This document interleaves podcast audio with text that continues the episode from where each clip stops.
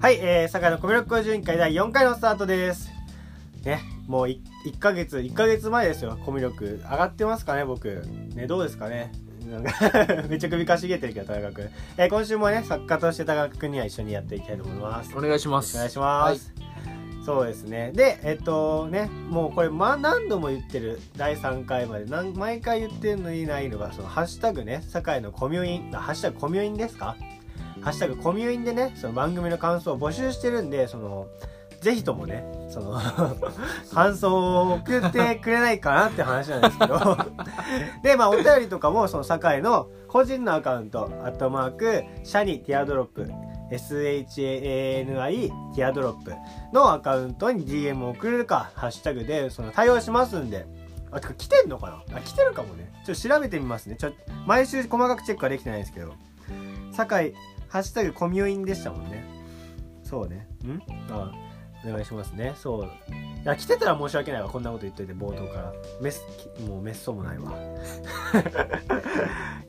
でも、かれこれ1ヶ月続きまして、なんかね、なんかすごい喋るのが、なんうまくはなってる気はしないんだけど、全く。怖さはなくなってきてるかもね。一人でこのガンガン喋る。あ、来ましたね。酒井、ハッシュタグ酒井のコミュイン。えー、っと、もう、田中くんのツイートだけですね。田中くんがあの引用リツイートしてるだけです。コミュインだったら出るんじゃない？コミュイン。あ、検索結果はありません。はい、そうですか。はい、そうですね。だから、まあ、ぜひともちょっと送ってほしいですね。うん。で、なんだろうな。ちょっと今週何話そうかって話なんですけど、なんだろうな。じゃ逆らえない人ってやっぱどうしてもいる。人間誰もこの人に頭上がんないなみたいな。この人逆らうことできないなみたいな人がいると思うんですけど、まあある意味ね、田中僕にとって田中君はその意思でもあるんですけどさっきもなんか田中君にコーンフレーク餌付けされてたんですけど。ほらっつってその机に田中君がコーンフレークぶちまけて俺が口でな食べるっていう。もうもう完全に主従関係ね。まあまあそんな感じ。もう絶対さ、まあ、田中君には逆らえないなともうもうね言うまでもないんですけどもね。っていう人いると思うんですけどそのゼミにね先輩でそのテレビ局のアナウンサーの内定キー局なんですけど、もう4月から、4月からないかな。来年度か、来年度かお茶の前ちょっと現れるだろうっていうね、アナウンサーの内定者の方がいるんですけど、その人にはね、どうしても頭上が、頭上がんないっていうか、なんつうのかな。話もうまい、あ、こういう人がテレビ行くんだって、めっちゃ実感した人でもありまして、もうその人に何か頼まれると、なんかこれも試練なのかなとか思って、なんかどうしてもね、やっちゃうんですよね。で、昨日、なんか、本当は昨日までのエントリーシートがあったんですよ。そのテレビ局制作会社で出したくて。で、でもその、あの、アナウンサーの先輩ね、に、その、もともと4年生を送る会をやれ、やれと、ゼミで。で、なんか、最初合宿の予定だったんですけど、3年生があまりにも就活で来れないってなったから、合宿はなくなったから、飲み会でいいから、お前がやれって言われて、普段俺そんなことしないんですけど、まあこれも試練か、みたいな、もうアナウンサー、もうテレビ局になれなるためのロードトゥーテレビ局じゃないですけど、これはなんとかしなきゃいけないなと思って、まあ、初漢字じゃないですけどね、やってみて、で、でもなんかやっぱ3年生は全然来れなかったんですけど、か俺しか来れなくて、結局、なんかみんな来れるってちょっと言ってたりしてたんだけど、結局すいませんみたいな、多分、まあ別れの季節だから送る人多いんでしょうけどね、それぞれサークルの集まりだってもあるみたいな話だったんですけど、それでなんか、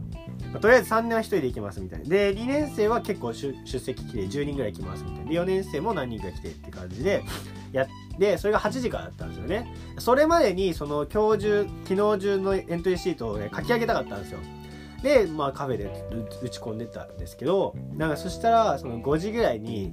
やなんか、先生が1次会やるって言ったから、いや、1次会は俺が企画してんだよと思ったんだけど、その0次会なんですけど、本当はね。もうその前にちょっと飲もうとしてるから、ちょっと、来いよ、お前、みたいな。って言われちゃって、それ5時ぐらいなんですけど、悩んだんですよね。でも、ちょっともう、その人、もうその人に言われちゃうともう入って入れるしかないシステムになってるんですよ僕は。行きますつって、まあ、渋谷に行ってその1次会飲んででなんか「お前就活大丈夫なのか?」って言われるっていうさみんなに先生たちに「お前就活大丈夫だお前だけ来て大丈夫なのか?」みたいな言われて「いやいやいや頑張って来てですよ」みたいな「今日本当は今日までの ES とかもあったんですよ」とか言いながらでもこう終わった後ちょっと書こうと思ってたねその8時から2時間ぐらい撮ってて、まあ、10時に終わるとで10時から24時の間にその残った、まあ、全部あるある程度作ってたんでもう全部作っ全部完成するのはそこの2時間でやろうって思ってたんですよねであのー、まあ、飲み会やってもう解散になったんですよね。でちょっと申し訳ないですけどそこはそそそそん？そそくさと帰ってそが多かったな。そそそそくさ帰ってでもう必死で打ってたんですよね。で、もう最終的にその最後800字のなんか自己紹介してくださいっていう質問に、がどうしてもまとまんなくて、1分になっちゃったんですよね。1分になってカーンってエンターをしても、受付終了しましたってなっちゃって、終わったってもう地元のマックでね、嘆いてたんですよ。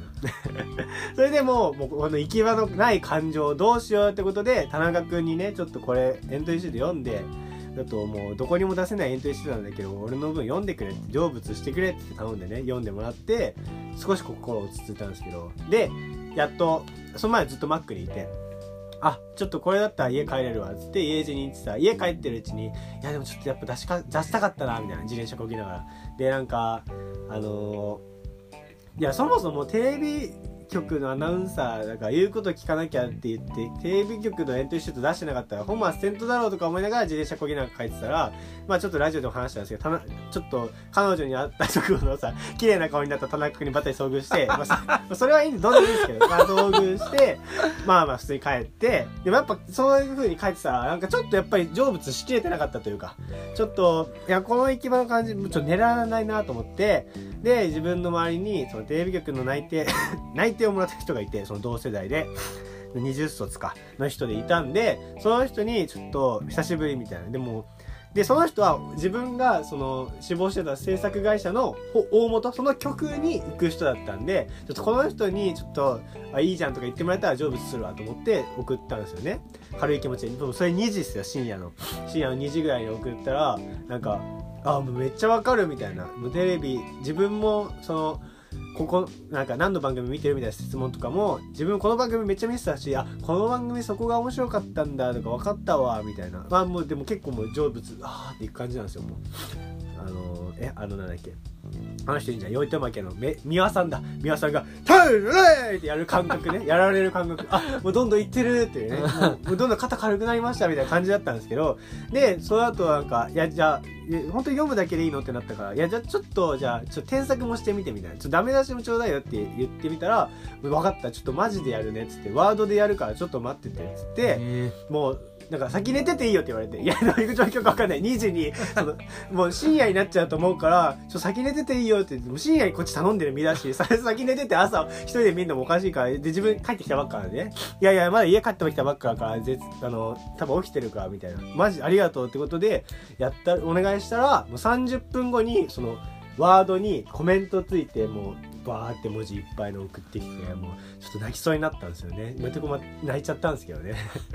泣いてないですけどそんな驚いた顔しない田中君そう泣きそうになったっていう話やっぱテレビ局行くような人たちはもう人格的にもすげえだもう誰も世に出ないエントリーシートの添削してくれるしかも同級生でねそんな人なんていないじゃないですかま、やっぱ人格者だなって思ったって話ですね。ちょっと長々と話してしまったんですけどね。ちょっとね、ここで一曲聴いてもらいたいと思います。えー、っと、噛んだのめっちゃ二度見したいですよ。あの、えー、えっと、エメでヘルツ。はい。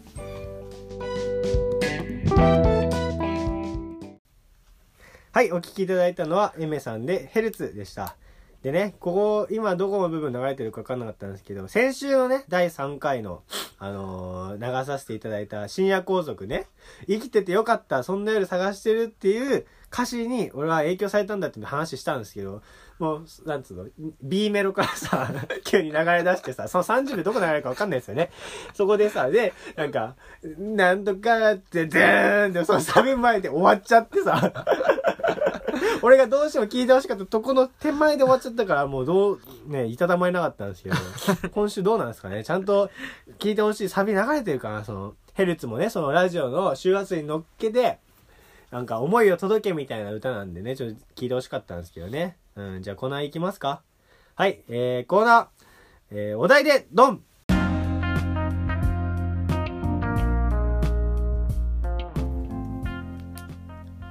はい、このコーナーはですね、えー、っと、作家の田中君に、あの、突如突きつけられたお題で、えー、なんとか一人で話してみろというコーナーコーナーでございますが、そうですね、今週のお題、何ですかね、ちょっと、ここが一番やっぱ怖いよね。その、前半の部分とか、まあ、ある程度ちょっとこんな話しようみたいな考えながらやってる部分もありますんでこの本当に突然に来るもので喋るっていうのはもう真骨頂ですよねそのラジオパーソナリティのじゃないですけどね、面接とかねそうですからね。急に聞かれたみたいな。はい。お題はえー、好きな女の仕草行動。おーいいじゃないですか。そうですね。あれですね。あのあれだよね、田中君と僕が、その、普段女の話をしないっていうことだよね。ここを通して聞き出す。もういいよくできたコメントは確かに。女の好きな仕草ね。まあ、なんかフェチみたいな話で言うと、なわこれ、ちょっとおかしい。ん？でもみんなわかると思うんですけど、肩幅。いや、すごい。記者の顔して聞いても、田中君が。肩幅。肩幅が、なんかね、キュンとくるんですよね。肩幅が狭いと、狭い女の子が好きなんですよね。あれ？そんな感じ？みんなわかんないですかね？肩幅が狭い、なんか、華奢、華奢な感じって言いますか？なんか、みたいな女の子がすごい、あ、いいなって思うんですよね。そその女の子が、なんつうのかな、セーターみたいなの着てると、あ、肩、肩細みたいな。もうなんか抱きしめたくなっちゃうよね。そうそうそう。そういう、なんだろうな、そういうのはすごい好きでね。仕草、仕草、仕草か。なんだろうな、基本、仕草。例えばどんなんだ？仕草 女の子の仕草ってどんなのありますかね？ふと、ふと、ふと、あ、あの、ラーメン食べる前とかね、ベタだけど、ラーメン食べる前の、ななん下準備、下準備じゃないですけど、ちょっと紐結んで、あの、口、口にゴム、ヘアゴム、あのー、加えてさ、後ろでヘア、結結ぶ瞬間あるじゃないですか。あれめっちゃ好きだわ。もう、あれ見たいがためにラーメン屋とか行くかもしれないですね。え？あ、そうそうそうそうそう。水泳部、僕水泳部だったんですけどね。そう。いや、なんか、水泳部だからこそ、水泳部で結構みんな肩幅ごつくなりがちじゃないですか。あまあわかんないかもしれないですけど、まあ女の子とかもそうなんですよね。まあそれが、まあちょっと、引退した人たちの悩みだったりもするんですけど、いや、だからこそね、なんか、その、そう、ごつい肩幅ごつい女に囲まれてきたからこそ、なんか肩幅が狭いと、キュンってしちゃうんだよね。そのやっぱ部活であるさ、そのもう、裸の付き合い、裸の付き合いって語弊しかないんだけど、その水着でもう普段から接してる中じゃないですか。まあもう、なんもそういう感じにはならないわけですよね。だからこそなんかもう、肩幅あるイコール恋愛対象からが排除みたいなとこがあるのかもな。いや、確かにそうそうですね。だからなんか、その、なんだ、一番いいのはさ、なんか、肩幅狭いのにさ、おっぱい大きいって最高じゃない？なんか。もう、もう、絵に描いたようなさ、理想ボディじゃない？なんか。だから別にくびれもまああってもあってもなくてもいいんだけど、なんか肩幅、なんつうのかな、その、細い枝にでっかい実がついてるみたいな。なんか、あ、このみかんいい木だな、いいみかんだな、とか思うじゃん。なんか、ぶっといさ、幹の、幹になんかついてたもさ、あ、なんか立派な木だなとか思うんだけど、細い枝になんか、大きいみかんとかついてたら、なんか、お思わずもぎ取りたくなるよね。そういう感覚で一緒やね。華奢な肩幅に大きなおっぱいついてたらなんか、ちょっとプチ、プチってじゃない？なんかねじって。だいぶ話変なことになっちゃったんですけど、あ、そうね、そんな感じですかね。あ、髪かき上げもね、すげえ、髪かき上げはね、ちょっと僕苦手なんですけどね。僕前髪あった方がいいんですよね、女の子は。前髪ない女の子は面白くないと思ってるんで、基本的に。なんか、なんか前自分ちょっと、それこそ狙ってる、それこそっておかしいが、本編でちょっと話して狙ってる女の子がいて、その子その時前髪あったんですよね。で、なんかその子はすっごいめっちゃゲラで、なんか、話してても面白いし、あ、すげえ、もう分かってくれんな、俺の面白いポイントとか思って、面白い人だなと思って、いいなと思ってたんですけど、なんか、振られちゃったんですよね。で、振られた瞬間、その人だんだん髪、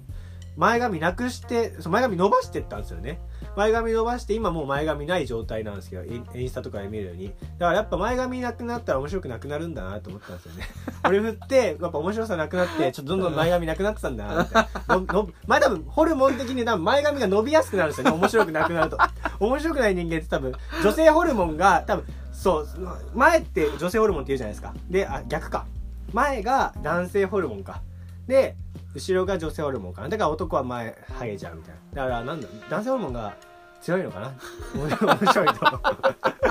なんつ、わかるかなこの気持ち。なんつうの？男性ホルモン強いとさ、その、本能的と言いますか。そういう、そういう感じじゃん。なんかちょっと一個手の凝ったことできなさそうじゃん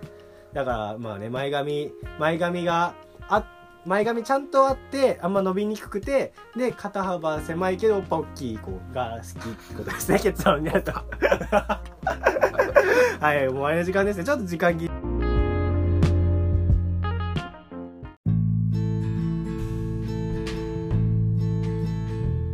気になっちゃったんですけどね、まあ、皆さんはどんな女の子がねいいかっていうのをさハッシュタグコミュニでね送ってくれれば来週ちゃんとお答えするんで勝負しましょう。俺の理想の女と。ああなたのリスナーのリスナーのね女像と。どっちがいい女かっていうね勝負したいと思いますが。